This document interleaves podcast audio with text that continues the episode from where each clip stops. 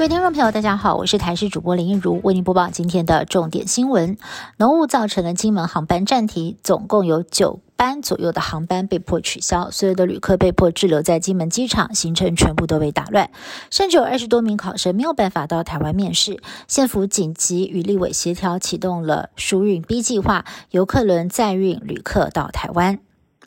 二零二四总统大选，蓝绿白人选就定位各自的两岸论述也备受关注。日前，新北市长侯友谊先是抛出了杯水论以及反对一国两制，但是外媒分析，侯友谊在两岸议题上犹如一张白纸。有学者认为，侯友谊至今尚未对九二共识表达立场，保留模糊空间，或许是想要争取更多中间选民的支持。民众党主席柯文哲布局选战人士。前台北市副市长黄珊珊正式宣布接下柯批进办总干事一职。日前更数度传出柯批有意拉拢前时代力量立委黄国昌入党，没想到黄国昌日前在自己的 YT 频道上开金口唱歌，随后民众党立委赖香林却刻意唱同一首歌，歌名刻在我心里的名字也引发了联想。但现在科办也传出染黑疑云，网红四叉猫爆料。社会力部主任陈雅玲出席了黑帮非英帮的活动，科办主任也亲上火线驳斥。建地又挖出了新的古物，遗址位在花莲县秀林乡崇德区。上个月，建商动工新建房屋的时候，意外的发现了文物遗址。而经过抢救之后，最近又陆续挖出玛瑙珠、宋朝古铜钱等珍贵文物，而其中宋朝的铜钱更是别具意义，可以推断出当时海外贸易兴盛是文化上的一大发现。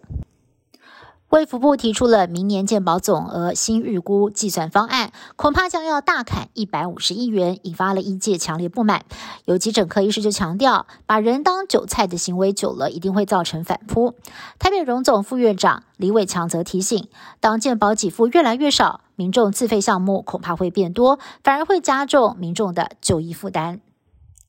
G7 峰会登场前夕，日本首相岸田文雄十八号上午在首相官邸会见台积电董事长刘德英，还有三星电子和美光科技等七家海外半导体大厂高层。岸田说，日本正积极的强化本土半导体的制造能力，确保经济安全，欢迎各国半导体大厂到日本投资。已经在熊本设厂的台积电承诺会全力协助日本发展半导体产业。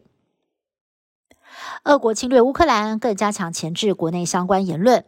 日前，俄国匕首极音速飞弹被乌克兰用爱国者系统成功击落六枚，让俄军颜面尽失。而俄国当局翻旧账，指控三名俄国的极音速飞弹科学家十一年前到法国发表极音速飞弹的科研报告涉嫌泄密，日前决定以叛国罪起诉他们。